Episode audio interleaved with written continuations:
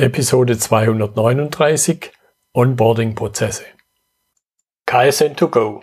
Herzlich willkommen zu dem Podcast für Lean-Interessierte, die in ihren Organisationen die kontinuierliche Verbesserung der Geschäftsprozesse und Abläufe anstreben, um Nutzen zu steigern, Ressourcenverbrauch zu reduzieren und damit Freiräume für echte Wertschöpfung zu schaffen, für mehr Erfolg durch Kunden- und Mitarbeiterzufriedenheit, höhere Produktivität durch mehr Effektivität und Effizienz an den Maschinen, im Außendienst, in den Büros bis zur Chefetage. Heute habe ich Christine Schmidt bei mir im Podcastgespräch. Sie ist Expertin für Mentoring. Hallo Christine. Luke, grüß dich. Ja, schön, dass du dabei bist. Mentoring, Expertin habe ich gerade schon erwähnt. Vielleicht äh, erzählst du noch in zwei, drei Sätzen, was das für dich bedeutet, wie du zu dem Thema gekommen bist.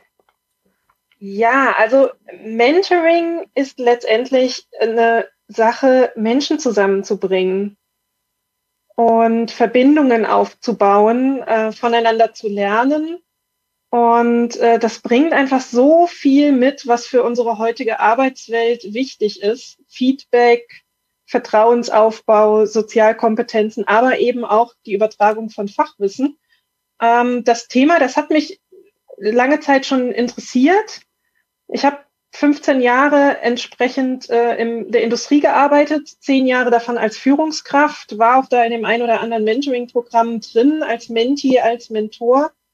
Und äh, ja, habe jetzt Anfang des Jahres mich mit diesem Thema selbstständig gemacht ähm, arbeite da auch mit äh, einer äh, Kollegin zusammen, die seit, das bereits seit zehn Jahren äh, entsprechend macht und viele tolle Ansätze hat, woran Mentoring-Programme scheitern und wie man dem begegnen kann. Das ist super, super spannend, hat mich total begeistert, das Thema. Ja, und jetzt äh, mache ich das hauptberuflich und beschäftige mich den ganzen Tag mit dem Thema Mentoring. Und ich sage immer so ein bisschen, das der kleine Bruder des Mentoring-Programms ist das Onboarding. Hm. Und dazu habe ich euch heute ein paar Infos mitgebracht. Genau. Das ist auch im, im, Grunde ein wunderbarer Einstieg, nämlich genau dieses, dieses Onboarding aus deiner Sicht mal zu definieren. Ich glaube, ich könnte mir vorstellen, der eine oder andere hat ein gewisses Bild, aber wichtig ist natürlich jetzt auch dein Bild zu kennen, weil um das dreht sich ja jetzt auch. Genau, also Onboarding, wenn, wenn wir uns fragen, was ist das eigentlich, dann ähm, ist das ja letztendlich ein neuer Mitarbeiter kommen. Und äh, wie gestalte ich den Prozess des ins Unternehmen kommen und des Einlernens sozusagen, bis der Mitarbeiter die ähm, Leistung bringen kann, die ich mir erhoffe, wenn ich diese Stelle ausschreibe. Hm. Und da gibt es eigentlich so drei verschiedene Phasen. Das erste, das ist das Preboarding äh, von dem Moment, wo ich den Arbeitsvertrag unterzeichne, bis hin zum ersten Arbeitstag. Ganz interessant, ich habe da eine Studie gelesen, dass neun von äh, zehn Kandidaten packen diese Phase. Das heißt, zehn Prozent steigen aus, bevor sie überhaupt eingestiegen sind. Mhm. Danach kommt so eine Orientierungsphase und wenn die dann abgeschlossen ist und der Mitarbeiter eben weiß, wo befindet sich was, ähm, ja, so die, diese, dieser klassische Welcome-Tag, äh, den viele Unternehmen machen, dann beginnt eigentlich da, das richtige Onboarding. Wie kriege ich den Mitarbeiter nämlich wirklich integriert? Mhm. Und, und dann endet es natürlich vermutlich auch irgendwann. Das finde ich jetzt spannend mit den 10 Prozent. Also im Grunde ist es ja schockierend. Ich glaube, kaum jemand würde von uns in einen Flugzeug einsteigen, wenn er, nicht, wenn, wenn er zu 10% nicht sicher wäre, dass er auch da ankommt. Mal gesund voraus, sowieso vorausgesetzt. Äh, Gibt es für, de, für, den, für den Bereich, wobei natürlich wahrscheinlich da diese Spanne, wann ist das Onboarding zu Ende, vielleicht mit der Probezeit, gibt es da auch äh, Zahlen, wo man sagen kann, so viel Prozent steigen aus ja, den also, unterschiedlichen Gründen wieder aus? Da, darüber gibt es verschiedene Zahlen. Ich habe schon Zahlen gesehen, äh, bis zu 30 Prozent, wo das Onboarding nicht klappt. Das, es kommt natürlich auch immer ein bisschen drauf an, wie ich das definiere. Also was ist letztendlich der Stichtag, zu dem ich messe? Ähm, Onboarding, für die einen ist das, bis der Mitarbeiter wirklich seine volle Arbeitsleistung bringen kann. Für die nächsten ist das äh, bis Ende der Probezeit. Und wieder andere sagen, eigentlich ist das ungefähr ein Zeitraum von einem Jahr. Also mhm. wenn ich schaue, ähm, welche Fluktuation habe ich bei meinen Mitarbeitern innerhalb des ersten Jahres. Ja, dann, dann, das ist auch so ein bisschen, denke ich, wirklich ähm, ein guter Anhaltspunkt zu sagen, hat das Onboarding geklappt, ja oder nein? Mhm. Ähm, aus meiner Praxis heraus hatte ich auch schon echt Fälle gesehen, wo ähm, Mitarbeiter das Unternehmen verlassen haben, später als ein Jahr nach dem Eintritt, aber der äh, praktisch der, der, der, der Fehler, der da passiert ist, in Anführungszeichen, mhm. lag praktisch im Onboarding. Mhm. Genau, weil die Frage ist halt, wenn ich jetzt einen neuen Mitarbeiter habe, ich habe ein gutes Gespräch mit dem geführt, habe einen sogenannten Cultural Fit, ja, es gibt ja jetzt auch immer ähm, diese, diese, äh, äh, diesen Spruch, äh, hire for attitude, not mm. for skills. Ähm, also jemanden, der gut zu meinem Unternehmen passt, der, ich bleibe mit dem in Kontakt bis zu seinem ersten Arbeitstag, dass er sich gut aufgehoben fühlt, ähm, der kommt entsprechend, findet sich zurecht das Onboarding ähm, passiert, da gibt es eigentlich, finde ich, so drei verschiedene Dimensionen. Und äh, diese drei Dimensionen ähm, machen eigentlich das Onboarding aus. Das eine ist eine fachliche Integration. Mhm. Also was sind die Aufgaben, wie lau laufen die Prozesse, wie laufen die Abläufe, äh, wo ist überhaupt was. Das nächste ist eine soziale Integration. Also wie ist wie bekomme ich praktisch diesen Mitarbeiter Teil des Teams? Wie kommt der gut mit seinen Kollegen zurecht? Ja? Ähm, gemeinsame Aktivitäten, Netzwerke, sozialer Anschluss. Und das dritte ist eigentlich die kulturelle Integration.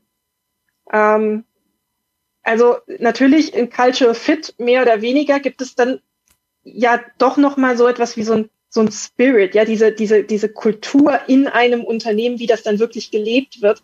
Auch da ist letztendlich eine Integrationsleistung ähm, äh, zu gehen. Ähm, ich habe da mal so, so ein kleines Beispiel und ich möchte dich äh, ähm, einfach mal fragen, Beispiel Kaffeemaschine. Erinnerst du dich noch an die Zeit, als wir noch alle ins Büro gehen konnten und dann war da so eine Kaffeemaschine in der Betriebsküche? Mhm. Ja, ja, ist klar. Wer, wer kümmert sich um das Ding? Was mache ich mit der schmutzigen Tasse zum Beispiel?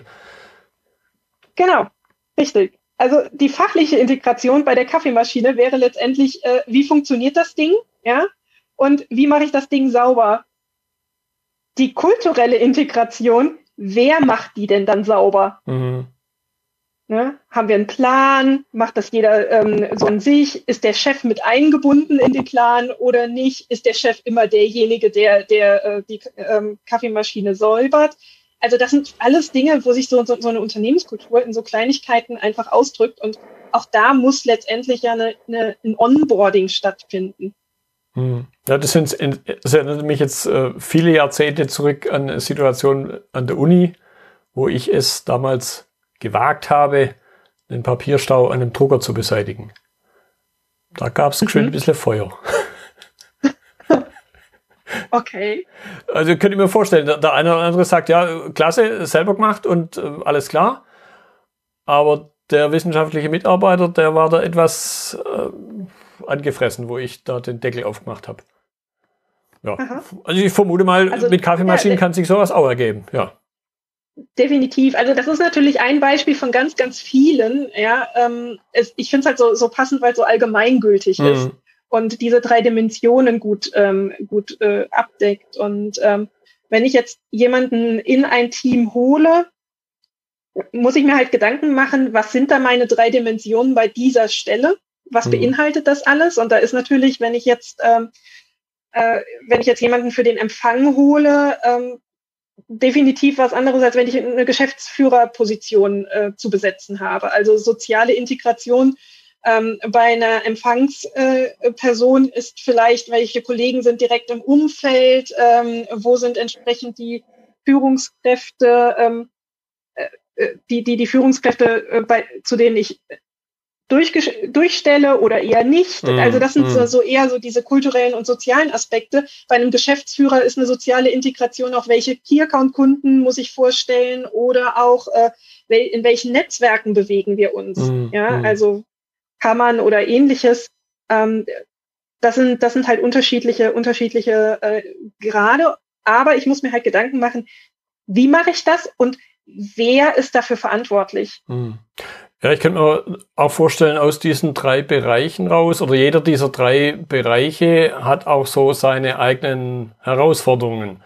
Auf der technischen Ebene mag das noch relativ einfach sein, wo du gesagt hast, Unternehmenskultur äh, sind bei mir auch so ein paar Bilder im Kopf entstanden.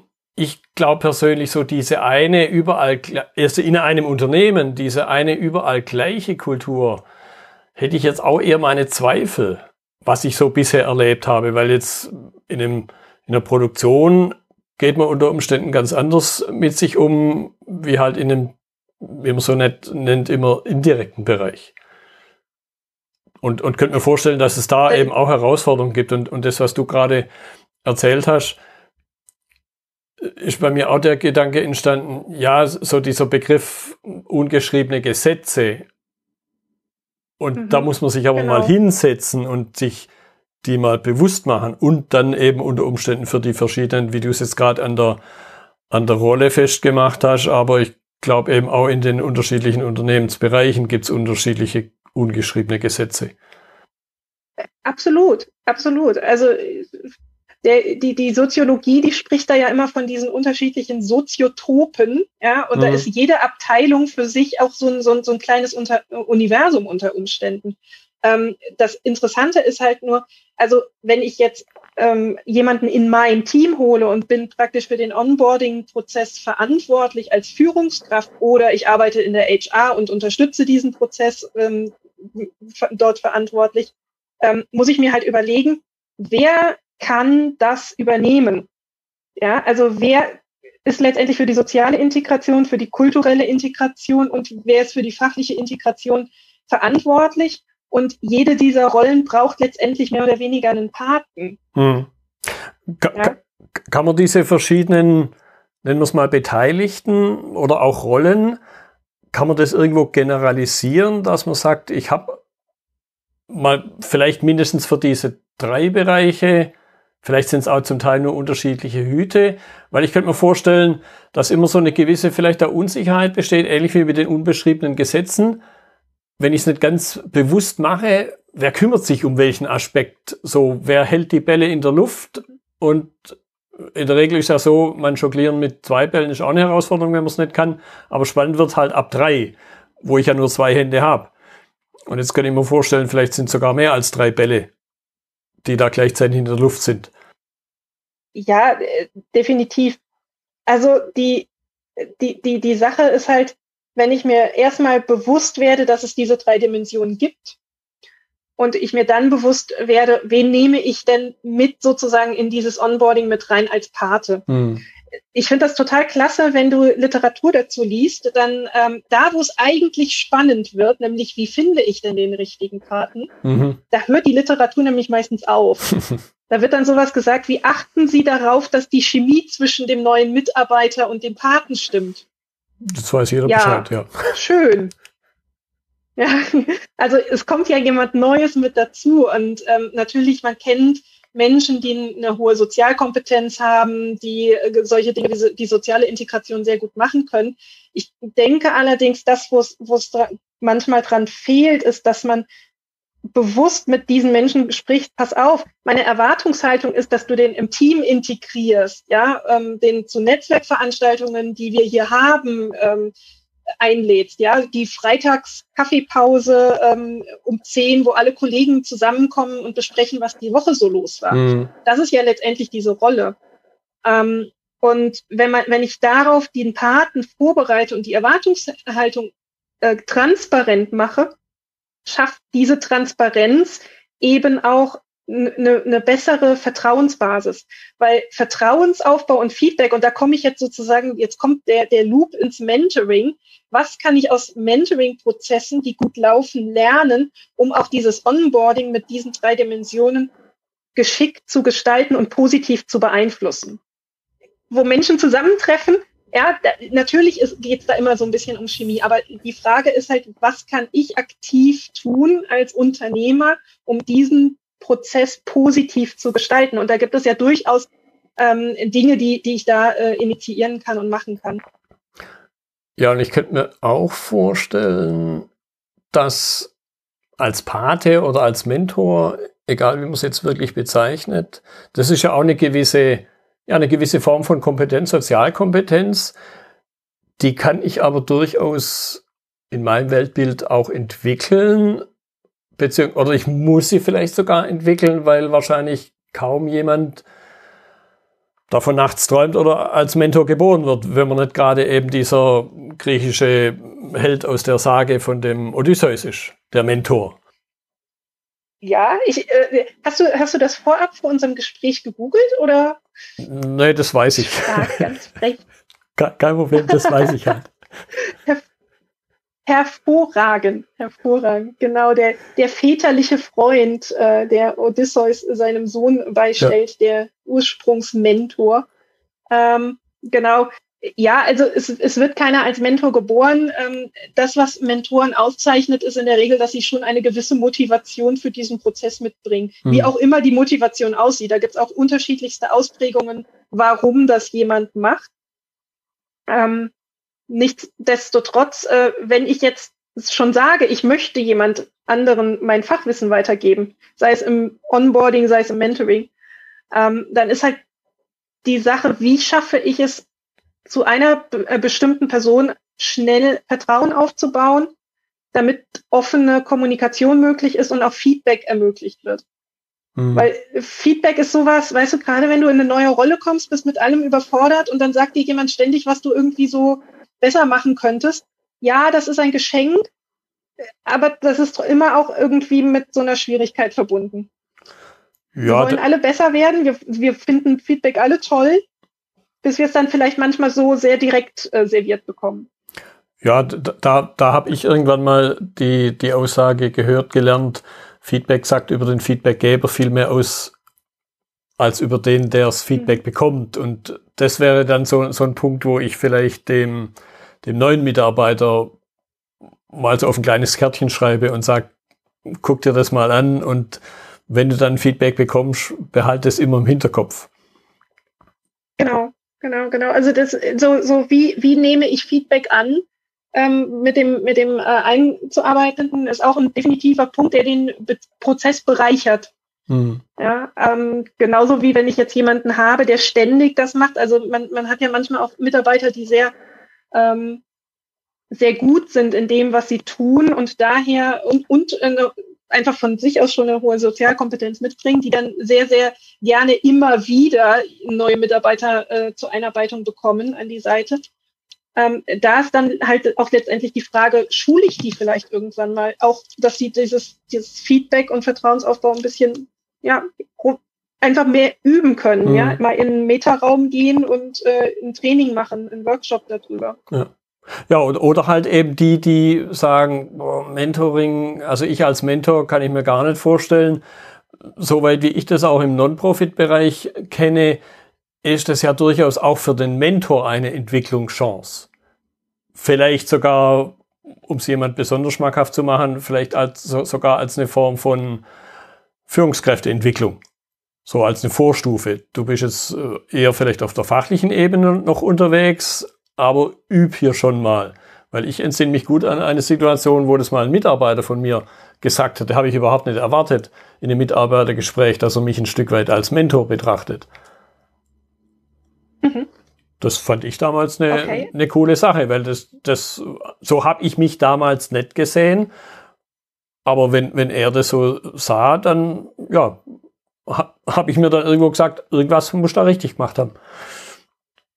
Ist doch, ist doch auch eine super Wertschätzung. Ja, genau. Ja, also so ein Feedback, das ist doch, das ist doch top, wenn, wenn äh, letztendlich sagt das ja genau das aus, dass du das Leben von einem anderen Menschen positiv beeinflusst hast. Ja. Und das über das, was normalerweise im Arbeitsvertrag steht und deine Rolle ist, hinaus. Mhm. Ne? Genau. So. Und, ja. Jetzt haben wir natürlich gerade, für die, die das vielleicht mal in einem Jahr oder in zwei Jahren hören, aktuell haben wir besonders spannende Situationen, viel Homeoffice, Remote-Anteile, verteilte Teams, auch sowas wie Digitalisierung hat in den letzten, ja, im Grunde im letzten Jahr einen unheimlichen Schub bekommen. Was ist dein, dein Gefühl, dein Eindruck? Sind es Themen, die neue Herausforderungen liefern? Sind es Dinge, die vielleicht sogar an der einen oder anderen Stelle unterstützend agieren, weil dann plötzlich natürlich auch die Menschen, die schon im Unternehmen sind, jetzt aber selber in der vielleicht Homeoffice verteilten Situation sind, für die das auch was Neues ist und dann treffen zwei zusammen, die, die jetzt hier neu in der Situation sind. Was ist da deine Erfahrung? Also ich denke, was man einfach nicht, nicht vernachlässigen darf, wenn ich die, gerade diese soziale Integration, ja, also diese, das ist eine besondere Herausforderung. Wenn ich einem anderen Menschen gegenüber sitze, hat das auf mich als Mensch einen anderen, einen anderen Effekt, als wenn ich jemanden ausschließlich remote kenne. Hm. Ja, das, das Bonding, was da stattfindet, ja, die, das ich finde dich sympathisch, das dauert einfach länger und findet anders statt äh, über Remote. Und das ist die besondere Herausforderung, glaube ich, vor denen viele, viele Unternehmen äh, stehen, die gerade neue Mitarbeiter bekommen. Wie kriegen die die wirklich sozial integriert? Mhm. Und ähm, auch da so aus, aus den Erfahrungen vom Mentoring, was da, was man da überlegen kann, ist, dass man gerade ähm, diese persönlichen Erfahrungen bestmöglich gestaltet, so wie das eben remote möglich ist. Das mhm. heißt, bei einem Meeting ganz schnöde, jeder hat seine Kamera an. Ja. ja. Also gerade wenn halt neue Kollegen mit dabei sind, damit man die, die Gesichter gegenseitig sieht und dass da diese Schwelle ähm, einfach so gering wie möglich gehalten wird. Dass man schaut, welche, welche Möglichkeiten der digitalen Teambildung habe ich. Ja, also sei das mal ein Team-Event remote über Escape Rooms, sei das ein gemeinsames Essen, äh, die Tasse Kaffee, also dass man einfach das, was wir was wir auch als ähm, gute Maßnahmen aus der aus der äh, Offline-Welt kennen, mhm. letztendlich bestmöglich mit dem Digitalen kombiniert ähm, um, um dieser Herausforderung halt zu begegnen. Mhm. Ja, und da könnte ich mir auch vorstellen, da wird es dann noch wichtiger, die, sagen wir, die beteiligten Menschen, also die, die bestehende Gruppe von Menschen und den, der da, da neu dazukommt, jetzt nicht völlig eben völlig allein zu lassen, sondern durch eine Personalabteilung, durch jemand, der da auf einer anderen Ebene einfach tagtäglich mit solchen Situationen umgeht, die hier ja, mit ins Boot zu nehmen, mit zu verpflichten, diesen Prozess noch aktiver zu gestalten, als es vielleicht, wie, wie du es angedeutet hast, in, in einer klassischen Offline-Situation passiert. Definitiv. Und da sind wir auch wieder so bei dem Thema, ähm, ja, vertrauensbildenden Maßnahmen, äh, Feedback, Verbindlichkeit, ja, Verbindlichkeit dahingehend, dass ich Regeltermine habe mit HR-Abteilung, mit Vorgesetztem, mit Paten, dass äh, der, der neue Mitarbeiter eben weiß, wann hat er die Möglichkeit, da in einen Austausch zu gehen und, und ja, sich nicht alleine gelassen fühlt. Ja, mhm. und ähm, das ist auch wieder sowas, wenn, wenn ich halt diese Termine verschiebe oder absage, ist es halt schwieriger, einen Vertrauensaufbau aufzu, ähm, ähm, aufzubauen. Mhm. Ja, also Verlässlichkeit, Kontinuität ist etwas, was für Menschen die sich da gerade in dieser Phase befinden, ist unheimlich wichtig. Und ähm, das ist eben der Spagat, Tagesgeschäft. Ich habe ja dafür eigentlich gar keine Zeit. Ja. ja. Und dann trotzdem diese Verbindlichkeit für solche Dinge, ähm, die wichtig, aber gerade nicht dringend sind, vielleicht in meinen Augen, ja, wo ähm, das, das eben zu investieren. Weil letztendlich wie gesagt, jetzt komme ich wieder so ein bisschen an den Anfang. Wir be befinden uns ja bei einem Onboarding darin, dass wir einen Mitarbeiter produktiv fürs Unternehmen machen. Ne? Also jemand, der sich gut sozial integriert fühlt, der, der die Kultur versteht und der die fachliche Integration hinter sich hat, der kann ja auch entsprechend das Team unterstützen. Mhm. Und ähm, dass man sich da diese Zeit für diese eine Tasse Kaffee dann nimmt und ähm, darauf den Fokus legt und wirklich aufmerksam äh, bei dem neuen Mitarbeiter ist, statt entsprechend das zu vernachlässigen und dann in so eine, so eine Negativspirale kommt. Wenn der nämlich kündigt, dann bin ich nämlich wieder an Anfang Null. Ich muss wieder Headhunter einschalten, äh, Anzeigen, Bewerbungsprozesse und so, und so mhm. weiter und so fort. Und dann ist halt die Frage, jetzt sind wir sozusagen in der Unternehmersicht, was kommt mich am Ende teurer? Ja. Ja, ja, und ich, ich, ich glaube, ich habe irgendwann mal gehört, eine Neueinstellung schon wenn man mit Headhunter arbeiten muss aus irgendwelchen Gründen, da redet man nicht bloß von ein paar Euro 50, sondern das geht ja gleich in, in viele Monatsgehälter im Grunde, was das on top kostet. Definitiv. Und natürlich auch die Zeit von der HR-Abteilung, die Zeit von den Führungskräften, ja. die Zeit von den Kollegen. Also letztendlich, das ist ja eine, eine, eine der, der kritischsten Investitionen, die ein Unternehmen tätigen kann in einen ja. neuen Mitarbeiter. Ja, ja, ja weil wenn, wenn der geht, dann ist er halt weg. Äh, wenn ich eine Maschine gekauft habe, die bleibt ja schon mal da. Die kann ich im Extremfall, wenn ich merke, ich habe die falsche gekauft, kann ich sie vielleicht zurückgeben oder eine andere und eine andere bekommen oder weiterverkaufen. Aber mit dem Mitarbeiter, mit dem Menschen geht es ja nicht. Der ist halt einfach weg. Definitiv. Ja, jetzt, jetzt ging mir gerade noch ein, ein weiterer Gedanke durch den Kopf, also in, in Bezug auf, unser, auf unseren roten Faden Kaffee, was ja, glaube ich, eben in dieser Remote-Situation halt physisch gar nicht möglich ist. Das ist in dieser Frühstückspause, in dieser Mittagspause mal an der Kaffeeküche zu stehen und dort mal vielleicht auch ein privates Wort zu wechseln, weil was passiert klassischen Online-Meetings? Klar, man macht irgendwann eine Pause, Biopause oder Kaffeepause und dann schaltet jeder geschwind die Kamera aus, läuft sprichwörtlich zur Kaffeemaschine und holt sich dort einen Kaffee und dann kommt man wieder mit nach fünf bis zehn Minuten mit der Tasse und trinkt die dann in den nächsten Minuten. Aber dieser, diese Konversation, diese Unterhaltung beim Kaffee machen, beim auf die Kaffeemaschine warten und so weiter, das fehlt ja im Grunde. Genau, genau. Und da, da ist halt die Frage, wie sublimiere ich im digitalen Raum genau diese sozialen Interaktionen?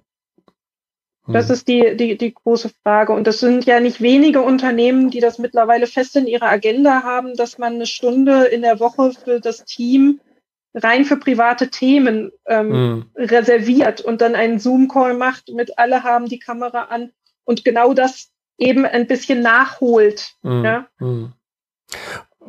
ja den Punkt möchte ich noch ein bisschen vertiefen, weil mir jetzt in, in anderen natürlich klassischen Arbeitssituationen Digitalisierung ja im Grunde in aller Munde ist und da durchaus ja der ein oder andere Vorbehalt besteht. Jetzt dort eher aus anderen Gründen. Vielleicht zum Teil auch, ich kann mit diesem digitalen Werkzeug nicht so recht umgehen und so weiter. Jetzt könnte ich mir vorstellen, jetzt bewegen wir uns hier auf einer menschlichen Ebene und, und dann soll ich plötzlich vielleicht auch nur in die Kamera da reinreden, wo ich sonst schon Schwierigkeiten habe, vielleicht sonst Augenkontakt zu halten. Was ist also deine Erfahrung? Gibt es da dann ähnliche Vorbehalte gegenüber Digitalisierung, wenn wir auf diesen sozialen Kontext jetzt gehen? Oder ist deine Erfahrung eher, nee, da wird Digitalisierung eigentlich gut angenommen und man könnte sogar von diesem, wie nehme ich dort Digitalisierung an, auf die klassischen Arbeitsdigitalisierungen sogar was positiv übertragen? Also dadurch, dass das letztendlich meine, meine persönliche Einschätzung, ähm, dass diese dass ein menschliches Bedürfnis ist, diese sozialen Interaktionen zu haben und eben auch insbesondere in einem Team, in dem ich täglich viele Stunden verbringe und gemeinsam ein, eine, ein, ein, ein Ziel verfolge, ein, ein, eine gemeinsame Unternehmung habe mit meinen Kollegen. Ähm, ich glaube, dass, dass das viele Leute in die Digitalisierung bringt, aus dem, aus dem Motto heraus, in der, in der Not äh, frisst der Teufel fliegen. Also wenn ich keine andere soziale Aktion haben kann, wenn das meine äh, soziale Aktion innerhalb meines Unternehmenskontexts ist, die ich machen kann, dass ich dass da die meisten Menschen gar keine, gar, gar keine großen ähm, Berührungsängste mehr haben. Mhm, okay. Also es ist ja jetzt einfach nichts anderes möglich. Also das ist eben, ich glaube, viele sehnen sich wieder danach, aber ähm, das ist es ja momentan wirklich mhm. nichts anderes möglich und es wird sicherlich auch, ähm, davon bin ich überzeugt, ähm, viel äh, äh, gewisse, gewisserweise hängen bleiben. Ja, ja, ja, klar. Und, und vielleicht auch da und, und vielleicht wird es ein Stück weit zu einer, ja, vielleicht gewissen neuen Normalität. Genau, Genau. Ich meine, so eine, so eine andere Sache, die natürlich auch zum Beispiel äh, Zusammenhänge, also ähm, jetzt, jetzt am Ende des Podcasts denkt wahrscheinlich jeder, oh Mann, also die, mit der Christine Schmidt, äh, da, äh, mit der kann man nur Kaffee trinken. Ähm, es gibt ja auch andere Möglichkeiten, ja, so dieses, äh, dieses soziale ähm, Gefühl herzustellen. Und das kommt dann zum Beispiel, also fast jede Firma hat ja mittlerweile irgendein Tool, in dem gemeinsam gearbeitet wird, ja, das agiles äh, Arbeiten ermöglicht. Also sei es MS Teams oder Slack oder wie sie auch alle heißen. Mhm ähm, ja, wo ich einfach meine, meine Prozesse, aber auch mittlerweile Kommunikation abbilde. Und äh, auch das ist ja so ein bisschen, ne, da sind wir wieder bei der kulturellen Integration, was, was poste ich da rein, was eher nicht. Und wenn, wenn dann so ein Flow entsteht, auch weil jeder zu Hause sitzt ähm, und man arbeitet zusammen und hat dann gemeinsam das Arbeitsergebnis, dann ist das natürlich auch etwas, wo, wo, wo ein Bonding hergestellt wird. Mhm. Ja, also da, das kann man durchaus auch bewusst einsetzen. Was ist so dein, dein Tipp, wenn der ein oder andere, der jetzt zuhört, sagt, ja, solche Situationen habe ich schon mal selber erlebt, entweder als Betroffener oder, oder indirekt in, in meinem Kontext als Führungskraft. Wie, wie steige ich so in so ein Thema ein, um, um Onboarding nicht dem Zufall zu überlassen, speziell wenn wir über Remote, Homeoffice und Co. reden? Mhm. Also äh, was, was so der allererste Tipp, äh, wir, wir reden hier ja auch etwas äh, über Prozesse in diesem mhm. Podcast. Ähm, was so der allererste Tipp ist, mal so eine Art Customer Journey für den neuen Mitarbeiter sich äh, ähm, zu durchdenken mhm. und zu verschriftlichen. Also was ist letztendlich aus der Sicht des neuen Mitarbeiters, was macht der durch, ähm, was bekommt der für Informationen, wie sieht sein erster Tag idealerweise aus. Also, dass man das letztendlich sich in den Mitarbeiter hineinversetzt und einfach mal durchgeht. Von Vertragsunterzeichnung bis, ich bin jetzt seit einem Jahr da und bin total happy, was ist in der Zwischenzeit passiert. Und ich glaube, wenn man das einmal gemacht hat und vor allem verschriftlicht hat, das muss ja jetzt kein, keine große Prozessmodellierung sein, mhm. ja, mit Workshops. Ähm, das, das, kann bei einem kleinen, äh, kleinen Unternehmen mit wenigen Mitarbeitern durchaus handschriftlich einmal durch die Führungskraft passieren. Dann hat man aber schon viel gewonnen, weil man dann eben auch sieht, wo sind vielleicht kritische Stellen und mit welchem Zeithorizont muss ich eben einen Paten der jetzt mir wichtig ist, weil der im sozialen Mittelpunkt steht ähm, von meinem Team und ich will, dass der entsprechend den neuen Mitarbeiter abholt. Mit welchem Zeithorizont muss ich mit dem mal sprechen, muss ihm meine Erwartungshaltung klar machen und genau dann, dann ähm, hat man da, denke ich, schon sehr, sehr viele Fehler, die passieren können mhm. und viele Risiken ähm, entsprechend gut gehandelt. Ja, das, das finde ich jetzt ein spannendes Stichwort, äh, Customer Journey. Ich, ich glaube, den klassischen Einsatzfall, speziell wenn man jetzt irgendwo in einer vertriebsnahen, in dem vertriebsnahen Bereich unterwegs ist, wird es einem wahrscheinlich eher begegnet sein schon. Ich entsinne mich an der Stelle dann an eine Situation, wo man das auch mit, mit Kollegen gemacht hat, im, im Sinne von, wenn ich irgendwo was optimiere, beziehungsweise wenn ich den Wertstrom, normale Geschäftsprozesse in meinem Unternehmen mir anschaue und dann mal drüber nachdenke, durch die Lean-Brille wieder geguckt, okay, derjenige, der von mir Arbeitsergebnisse bekommt, im Unternehmen drin, innerhalb, ist im Grunde mein externer Kunde. Wie sieht denn dessen Customer Journey aus? Und ich finde es jetzt spannend, äh, dein Übertrag das auf diese Onboarding-Situation. Im Grunde sind es die gleichen Mechanismen und mir spontan schießt jetzt durch den Kopf, man könnte ja einfach mal mit dem Vertriebskollegen reden. Wie macht ihr das Thema Customer Journey gegenüber euren Kunden? Vielleicht können wir uns da was abgucken. Definitiv. Und das, das geht ja auch, das geht ja auch noch weiter. Also ähm, letztendlich, wir hatten ja vorhin das Thema Headhunter, wann muss man die einschalten und irgendwie sind die doch verdammt teuer. Ähm, das geht ja auch darum, wie äh, ich äh, letztendlich als Arbeitgeber auf dem Markt schon auftrete. Mhm. Ja, also die Customer Journey eines neuen Mitarbeiters jetzt auf Vertriebssicht übertragen, beginnt ja letztendlich auch schon mit einem Erstkontakt mit dem Unternehmen, wenn überhaupt ein, ein potenzieller Bewerber angesprochen wird. Das Thema Employer Branding. Ja. ja wie präsentiere ich mich als Arbeitgeber? Ähm, da sind sehr, sehr, sehr viele Parallelen. Ja. Ja, und, und, und bei mir tauchen gerade einige Situationen im Kopf auf, wo das einstellende Unternehmen dachte schon, ja, das Thema ist jetzt erledigt, ich habe einen. Und dann sollte der zum Zeitpunkt X anfangen. Und ein paar Wochen vorher kam plötzlich die Aussage, nee, der hat sich anders überlegt. Was auch immer da jetzt der Grund war. Aber ich denke, eine aktive Gestaltung hätte vielleicht den ein oder anderen positiven Einfluss haben können. Ja, definitiv. Da sind wir wieder bei den 10 Prozent. Ne, mhm. Ja. Und ja, auch, auch da würde mich mal interessieren, wenn man das mit Vertriebsprozessen ähm, vergleicht. Ist das auch so beim Vertrieb, dass letztendlich schon, ich denke, ja, ist alles unter Dach und Fach und dann 10 Prozent springen wieder ab?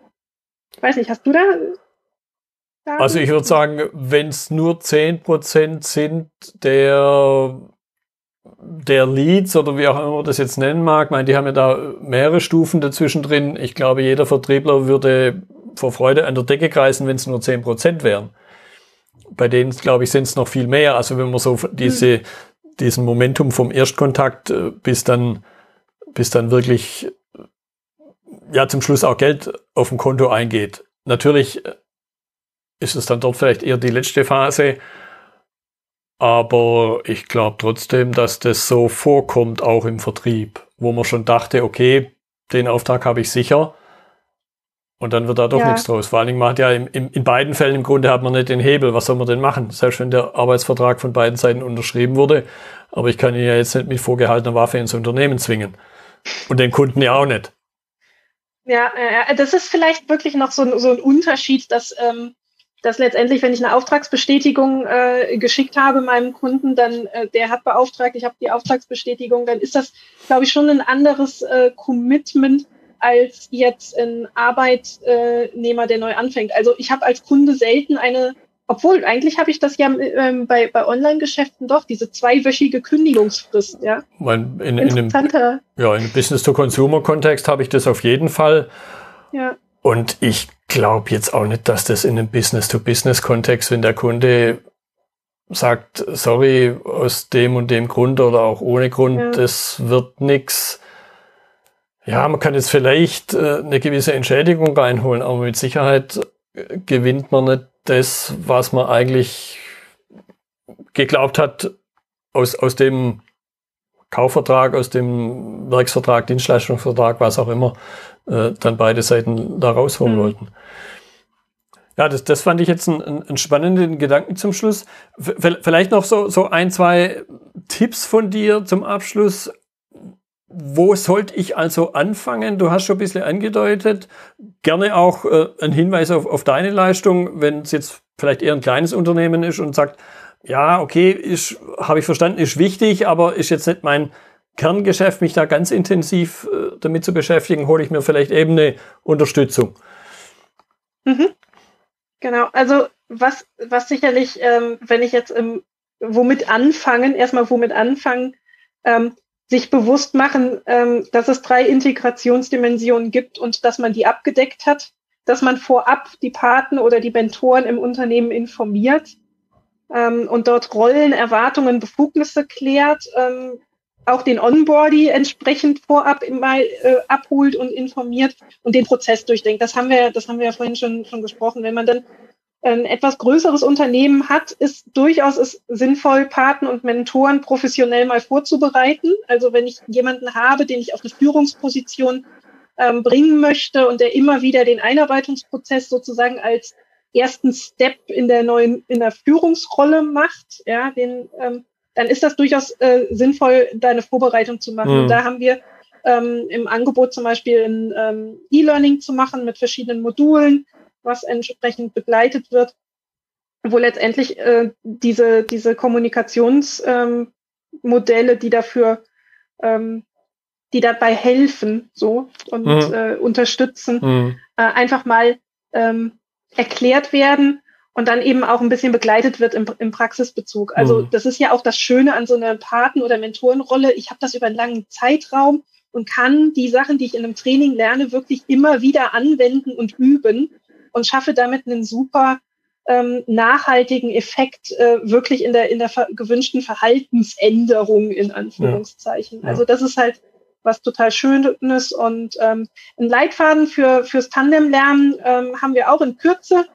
Da sind wir gerade noch äh, am Finalisieren und äh, dann kann man entsprechend auch, wenn man das Gefühl hat, da hakt es an der einen oder anderen Stelle, einfach mal beiden so ein Workbook in die Hand geben, wo dann so kleine Übungen drin sind, die einfach auch den Vertrauensaufbau mhm. fördern. Mhm. Ja, ja, genau. Gut, prima. Also das nehme ich auf jeden Fall in die Notizen rein, dann können sich das die, die Zuhörer nochmal ganz intensiv anschauen. Christine, ich danke dir für deine Zeit, für die interessanten Aspekte und auch die, die Querverbindungen, die sich da jetzt so im letzten Drittel entwickelt haben, die ich vorher gar nicht gesehen habe, aber die natürlich sehr, sehr naheliegend sind. Deshalb danke nochmal für deine Zeit. Lieben Dank, dass ich da sein durfte. Vielen Dank, Götz. Das war die heutige Episode im Gespräch mit Christine Schmidt zum Thema Onboarding-Prozesse. Notizen und Links zur Episode finden Sie auf meiner Website unter dem Stichwort 239. Wenn Ihnen die Folge gefallen hat, freue ich mich über Ihre Bewertung bei iTunes. Sie geben damit auch anderen Lean-Interessierten die Chance, den Podcast zu entdecken. Ich bin Götz Müller und das war KSN2Go. Vielen Dank fürs Zuhören und Ihr Interesse. Ich wünsche Ihnen eine gute Zeit bis zur nächsten Episode. Und denken Sie immer daran, bei allem, was Sie tun oder lassen, das Leben ist viel zu kurz, um es mit Verschwendung zu verbringen.